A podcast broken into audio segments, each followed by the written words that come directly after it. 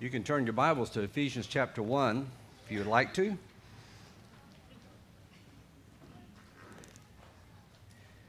You know, our journey point each week is designed to point, point out a point in our journey.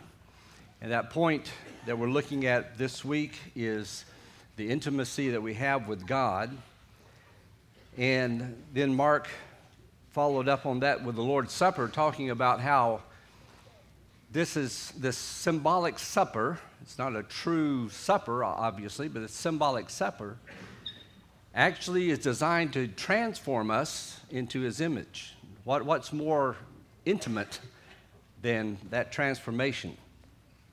And so, as we look at Ephesians, we're going to continue to look at how this happens and this closeness that, that we have with God. A couple of things that Dimitri said that stood out to me he said, God loves us like you won't believe. And, I, and in the context that he said it, that just jumped out. And then he said, God is pursuing each of us. And as we look at, if you have not seen that so far in our study of Ephesians, you've, you've probably missed the point. And so hopefully we'll hit that point today. We looked at uh, verses 7 through 10 last week. And some have said that 10 is the key verse in the whole book of Ephesians, that it kind of just sums up the entire book. And it's a difficult verse. And it really is, uh, it's a difficult verse to translate into, and as you read it in the, as you read it, it's like, well, what, what exactly is that saying? But it does bring all the other verses to this point, this crescendo. And Paul is saying here that God's entire plan God has made a plan, and his entire plan, with perfect timing, leads to Christ, and he brings everything in heaven and on earth together under his rule. I summed it up this way under Christ, verse 10, under Christ's management, under his control, at just the right time, and then just with precise timing, all things in heaven and on earth are brought back once again under his rule. And if you think about this, if you really meditate on this, this should be a source of great encouragement. History is not random. History is, all of history is moving under the plan of God, under the plan of a loving God with, with the goal being a precise point, and that precise point is the cross of Christ. And then all of history from that point on is again moving toward another precise point that we're going to look at in verse 14, where it says, He will bring together this final redemption. And so God is controlling history to come to this point of the cross, and then from the point of the cross to a final redemption. And we're under that management, we're under that direction of God Himself. God works as God works, He does not exclude bad things from happening. He doesn't inc- exclude evil from our world. But even with all the struggles and the temptations and the evil and the sin, there's still God moving us toward a goal, a, a plan. And the rest of Ephesians, as we read through it, is going to detail how this works out. And really, in the last part, chapters four on, how it how, how this plan works out in our, in our personal life, our personal lives. One question people have when you talk about God's work and God's plan is how, how, how does this happen? How does this all work? I mean, how is God's work obvious? If God's plan, if God is moving history, then why do I have all these terrible things that happen in our lives? Why, why, do, why does a tornado go through Alabama and kill 23 people? Where was God in that? Or when there's, you know, some other disaster, where is God? And my answer is this we can't know all the answers. And most of what the Bible teaches us isn't how God works the big plan but how He's working out His plan in your personal life. And I think sometimes we avoid how this affects me personally by deflecting and saying, oh, but how did God work? How does God work in a disaster like a tornado? God obviously wasn't in control there. And we miss the point of the scriptures where he says, where God basically saying, let me worry about that. What I want you to worry about is your sphere, your life, what you can do today. That's what you need to concern yourself about. Redeemed people learn how to live redeemed lives while we wait for a final redemption. That's where our focus needs to be. There's not an area of life that's not under the leadership of Christ. And so, as we go to this opening doxology, it's called a, a, a, song of praise in the first 14 verses, he tells us three things about God the world in their time did not know, and the world today does not know. Number one, first, God is for us, and that's the title of our lesson. God is for us. Second, all good things, salvation, relationship, blessings are in Christ. And uh, three, we are empowered by the Holy Spirit. God's for us, all good things are in Christ, and then we have empowerment through the Spirit, which we will talk about next week. If you have a skewed view of God, these words in Ephesians should change how you think about Him and how you act toward Him. And I should say this since you have a skewed view of God, because we all struggle with the concept of God and who He is and His character, it's a continuous growing journey to learn the character, the nature of God, and how it applies to our lives. Let's read verses 11 through the first part of uh, verse 13. We're not actually going through verse 14 today, but through the first part of verse 13. In him we were also chosen, having been predestined according to the plan of him who works out everything in conformity with his purpose and will, in order that we, who were the first to hope in Christ, might be for the praise of his glory. And you also were included in Christ when you heard the word of truth, the gospel of your salvation. The first thing I saw as I studied this is God is for us. God is for people. And this is something we need to be constantly reminded of. The Ephesians uh, Christians, they lived in, a, in an atmosphere, in a place where images, the image of God in their life was dark and unsettling.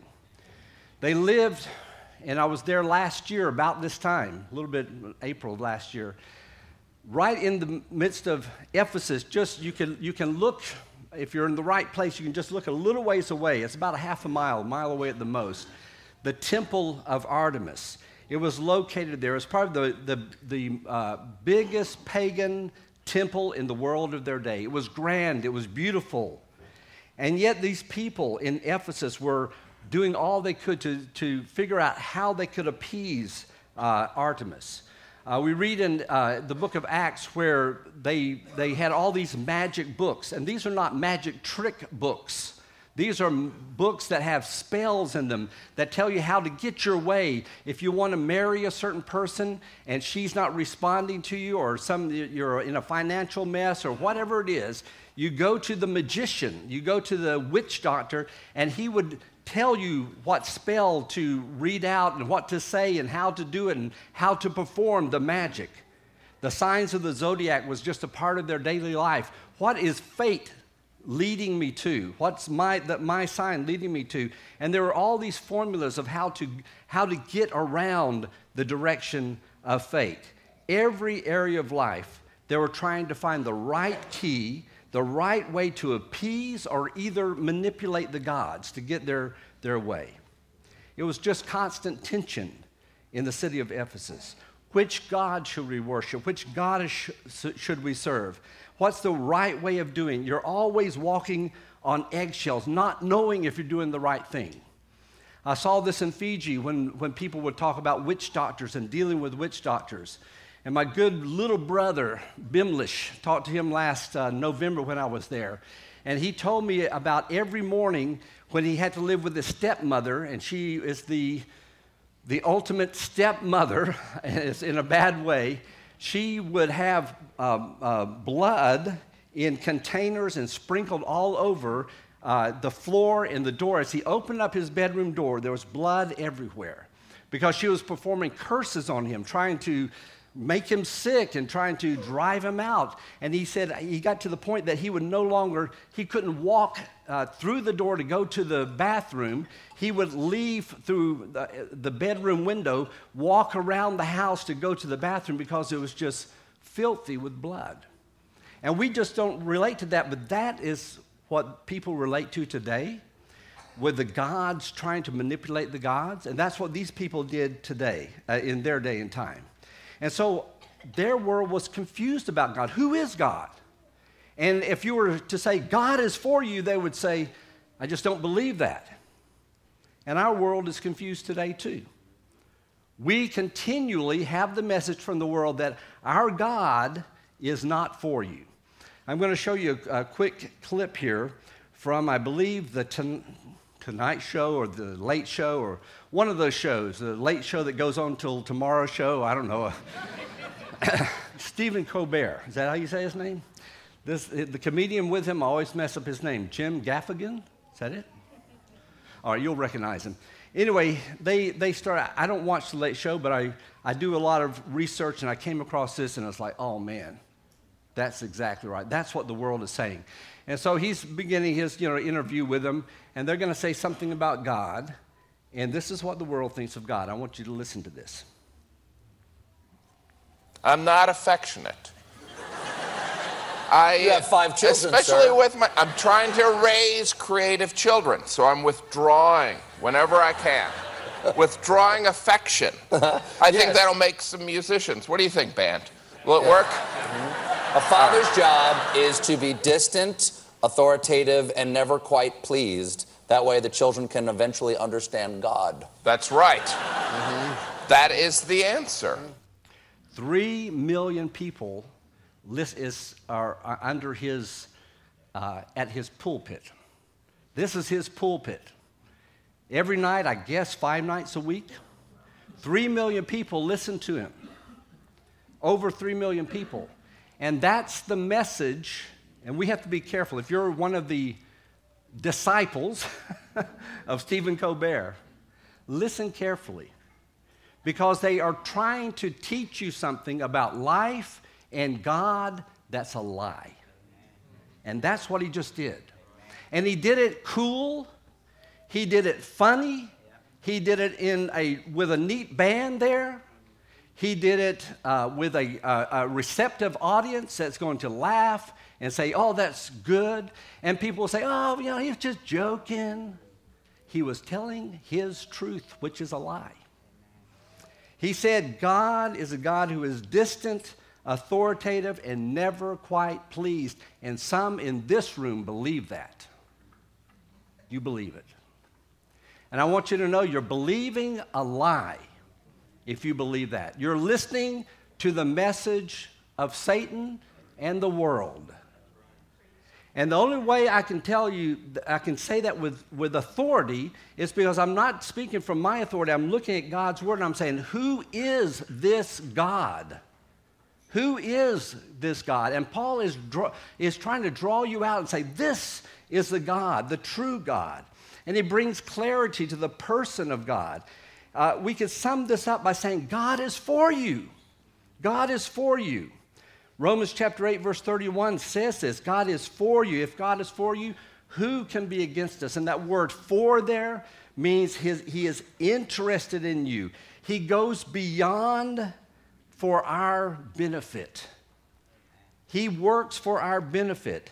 And, and Paul has said this He blesses us. He speaks well of us. That's what the word means. He speaks well of us. And when God speaks, power, things happen. When He speaks, we are empowered. His word is powerful. He redeems. He chose to view us as holy and blameless. We can walk through life forgiven because God said so. And in verse 11 and 12, he just keeps on showing more of this character and this nature of God. And I want you to urge you do not listen to Steve Colbert, Stephen Colbert. He, he seemed, I, I think I'd love to have coffee with the guy. He seems like a neat guy to hang out with, but he's telling you a lie.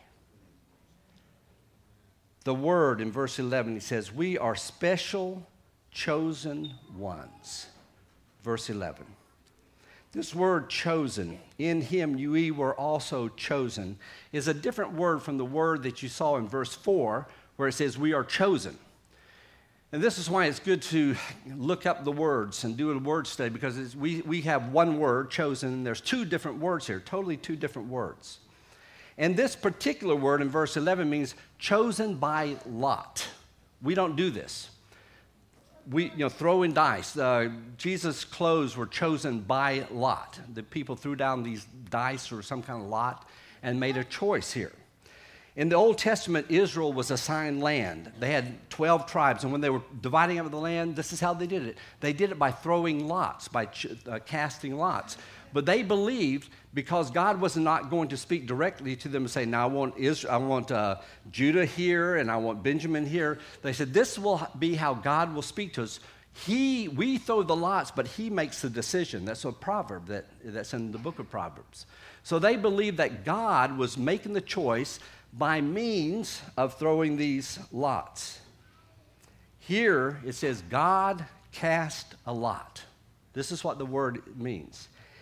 And since he is the one who determines where the lot falls, he is the one who is making the choice. And so, what he is saying here, he says, God is casting his lot. God chooses his portion. God is choosing his inheritance here. And that inheritance is those in Christ. Now, just that's mind blowing if you'll think for a minute. God cast lots for you, and He knew the outcome. He already had determined what He was going to do. And as He cast these lots, He said, I'm casting them because I'm going to choose you. I'm going to choose those in Christ.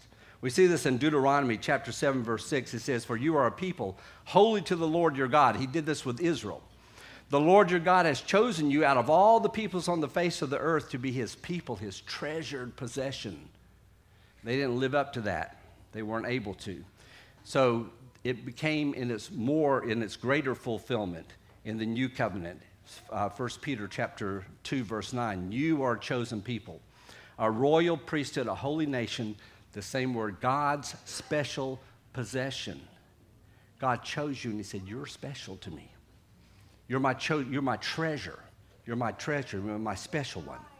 And this isn't according to circumstances. Things just did not happen, and God kind of figured it out as He went along, but it's meticulously planned. God meticulously planned this along. And this verse shows it in, four, in uh, several words here that I'm going to point out that God meticulously planned this from the, before the beginning of time. He said, first of all, he predestined, and that word is he predetermined. He made a decision predetermined. And I shared with you when we saw this in, I think, verse 5, where it the literally means pre horizons. Before there were horizons, before there was a world, before the horizons, God made a decision. God pre made a, a choice. And he, this was his choice. I'm going to choose you who are in Christ to be my special possession. I'm going to choose you to be my treasure. I'm going to choose you to be my inheritance. And then he says, this plan, according to the plan. And this means the purpose. This means he, he resolved to do this. He determined to do this. It was his plan. Literally, it is pre-thesis. A thesis is a statement that is put forth as a premise that has to be maintained or proved. And so God is saying, here's my thesis. You're special, and I'm going to prove that to you. I'm going to show that, I'm going to maintain that. I'm going to show that you're special to me. And then he says purpose, according, he works everything out in conformity to his purpose. And this is a new word. We haven't seen this word yet, but it means his deliberate, determined, thought out reflection. In other words, he didn't react to history. He didn't say, oh, oh man, that guy messed up, so I got to fix things over here. But this is pre thought out. It's determined, it's deliberate. He has a, a goal that he's going toward, he's thought it out, and he's going to get it accomplished.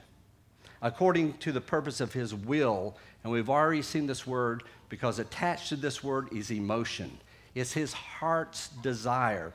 God is saying, This is not only my thought, that I'm going to do this, but it's my heart. This is what I want to do. Summing, summing it all up, we can say it's God's heart's desire to choose you as his special child, and he arranged all of history to bring you to himself. Is God distant? Is God authoritative in a negative sense? Is God one who never can be quite pleased? It just doesn't match up to this God who is arranging history, everything, to bring you to himself. And our society keeps whispering in our ears, He's a harsh God. He's a distant God. He keeps you at arm length. You can never quite be comfortable with him. So just, just stand away from him. Just don't get close to him. I mean, he's a burning fire. He'll consume you. All these things, they'll twist some scriptures to get you to just keep God a little bit at arm's length. And then God keeps whispering in our ears, and he says, I want you. I've always wanted you. Before I created you, I wanted you. I bless you. I want to bless you. I want to choose you as my special treasure. I want you in my family. I want to adopt you in my family. Distant God, authoritative God, one who has never preached. who what which whisper are you listening to? And it's whispers. I mean, most people will listen to that little clip that I did and just, just go right past you. You never, you never, it never hit you that he's preaching a gospel of damnation. And we don't hear the whisper of the world. We don't think we hear the whisper of the world, but it's so easy to follow it. Which whisper are you listening to? When we really hear and believe who God is, then a great hope wells up in our lives. Verse 12. It says, We are the first to hope. And this hope is knowing. It means know. It's a confident, this word uh, hope here means a confident expectation of what was promised will happen. God said something will happen, and we hope in it, meaning not that we wish it will happen, but that we are confident this will take place. So God's plan to bring us to us to Himself, we know it's going to take place. First to hope, anchoring all this in Christ. That's where the anchor is. And this hope, when we're anchored in this hope, it produces this praise of His glory here. And this word praise means I'm speaking well of, I'm speaking out of what we speak out of His glory. We see His glory, we see this God, we see this wonder of a God, and we have to speak. We have to say, Look what kind of God He is. This is a God who loves you. This is a God who wants you. This is a God who has planned history to bring you to Himself. We speak out of His character. God is a gregarious God. God is a gracious God. God is a great God. God is a giving God. God is a good God. I couldn't think of any more G's. Maybe you can. And this moves us when we, when we grasp it, when we hold on to this, it will move us into energetic emotions. Energy that is seeking to live right and act right and speak right. It might make you get physically excited. And you know, I've explained this before praise is not just jumping up and down and raising your hands and saying, Praise God. It's fine if you do that. If this, when you see this, if it causes you to want to just yell out hallelujah, fine, that's okay. But if it doesn't cause you to live right, it's just, it's just an inch deep. Not even that, it's a quarter inch deep. And so you, when we see what he's done, it will cause us not only to be excited about him, but to, to, speak about him and to say, look, I look at my life and I'm not matching up to the great God. And so I want to change the way I'm living. I want to change the way I'm speaking. I want to be more like him. His character is calling me into a relationship that forgives and cleanses and strengthens and helps us. And so, in turn, I turn around and I grant others what God has given me. I forgive others. I strengthen others. I help others. And all of this is in Christ. Verse 13, the first part of verse 13 says it's in Christ. None of these blessings are out of Christ he calls all who hear him into Christ so that you can receive these blessings. Do you want this relationship? Do you want this this connection with God? Do you want this forgiveness, this redemption, this being chosen? Well, it, here it is. It's in Christ. That's where you have to be. And no one's excluded. Some people teach that uh, it's only to a certain degree, uh, uh, group of people. But 2 Peter verse 3 9 says, He wants all people everywhere to repent, not wanting anyone to perish, but everyone to come to repentance. Romans 10, uh, verse 13 everyone who calls on the name of the Lord will be saved. Leaves no one out. If you want the Lord, you can have him. Want to be clear these blessings are not received when you are a nice person. These blessings are not when you're good, good enough to get them. And it's not even when you're trying hard we were talking today about praying and fasting. Those are good things to do. But if you're doing those in order to receive the blessings, if you're doing them, say, God, I'm going to fast for three days so I can get these blessings, you, you've missed, you, you missed it. That's not what fasting's all about. How do we get these blessings?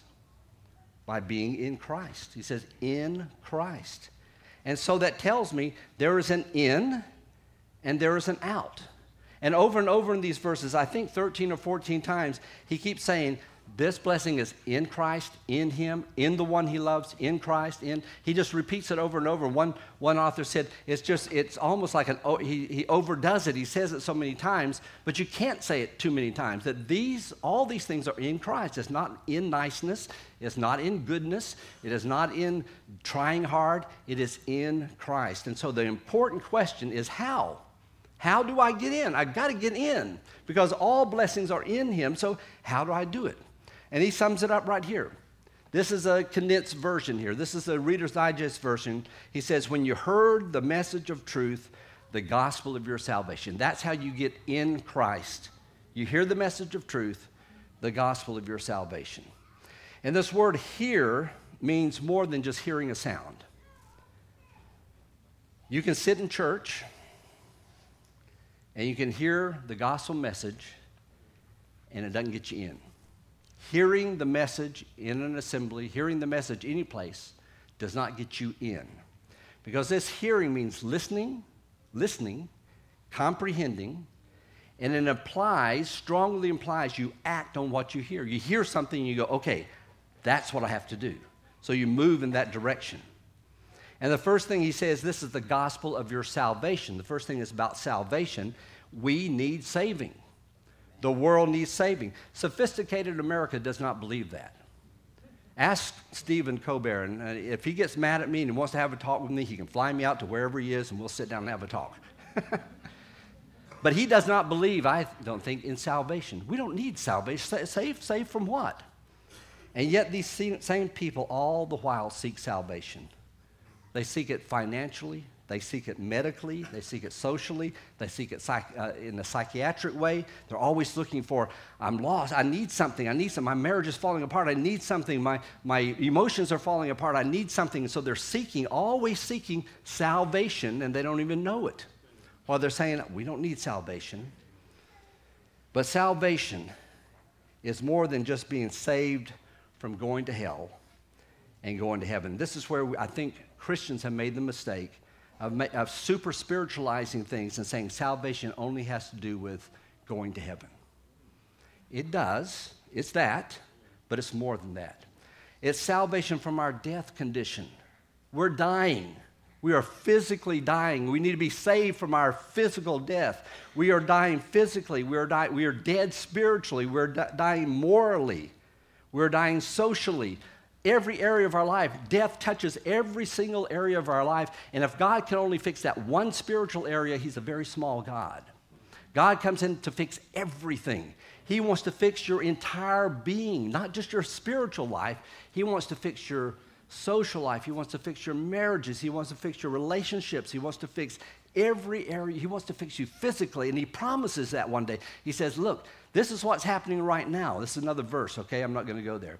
But he said, This is what's happening right now. You're dying, but one day he's going to make it new. He's going to make your whole body a new body. You say, Well, what, what is that going to look like? He says, Oh, you foolish person.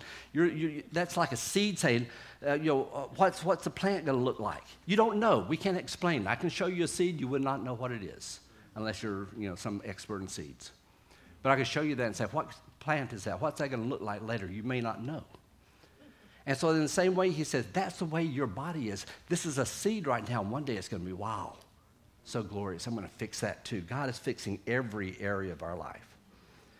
He promises eternity with Him, but while we live on this earth, He's working out, we are working out our salvation. We're working out how to live this saved life, not only spiritual, but working out every relationship that we have.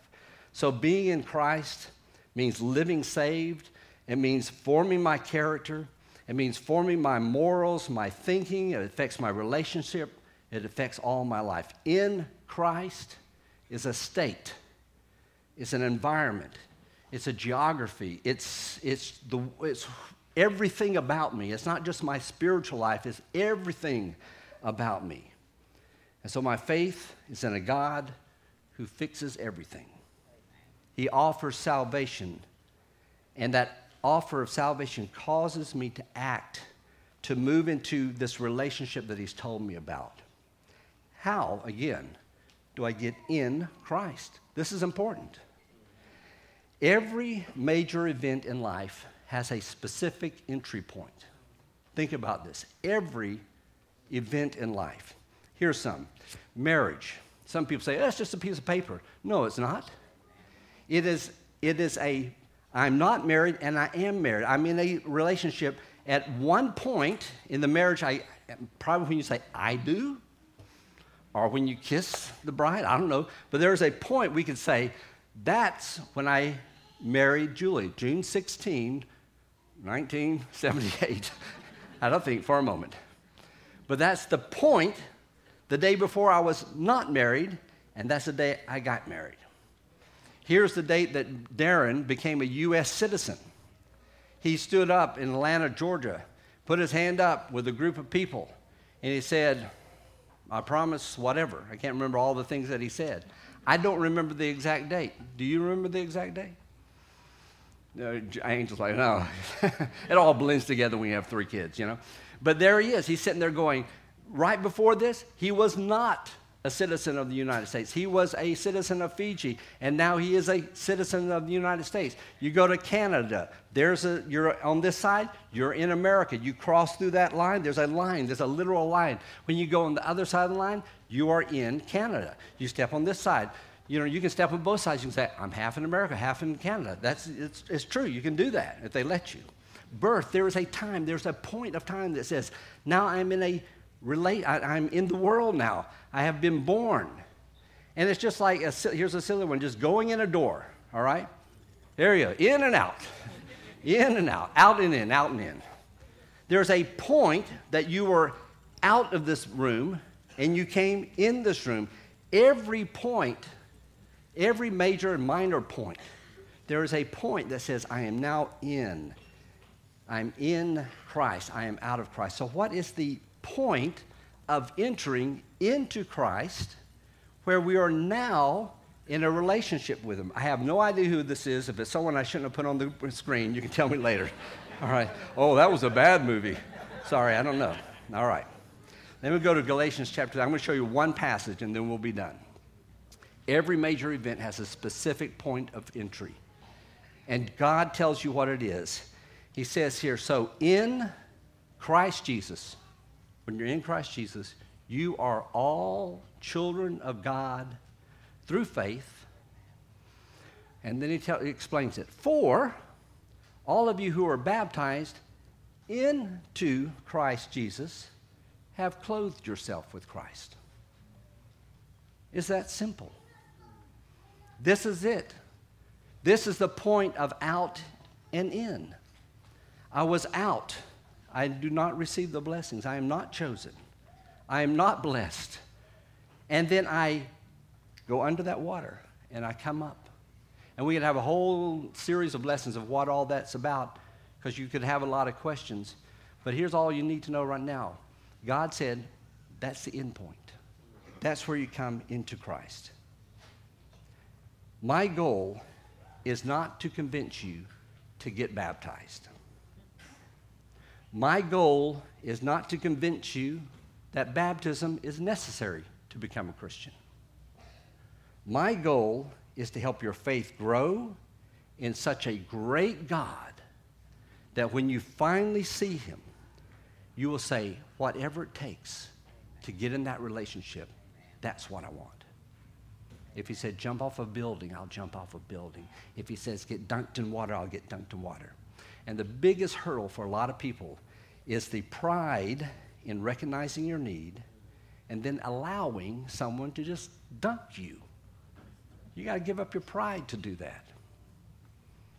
Some have been taught over and over, you've heard this over and over, well, baptism is a work, baptism is a work. And yet the Bible never says it's a work. It's a faith response. It's like, oh, that's what you want? Okay, I'll do it. It's a faith response. You're responding into faith in faith to a God who has called you to do something. You say, okay, if that's if that's the marriage ceremony, if that's the birth process, dunk me. That's where I want to be in a relationship with you. So what are you waiting for? Get up, be baptized, wash away your sins, calling on the name of the Lord.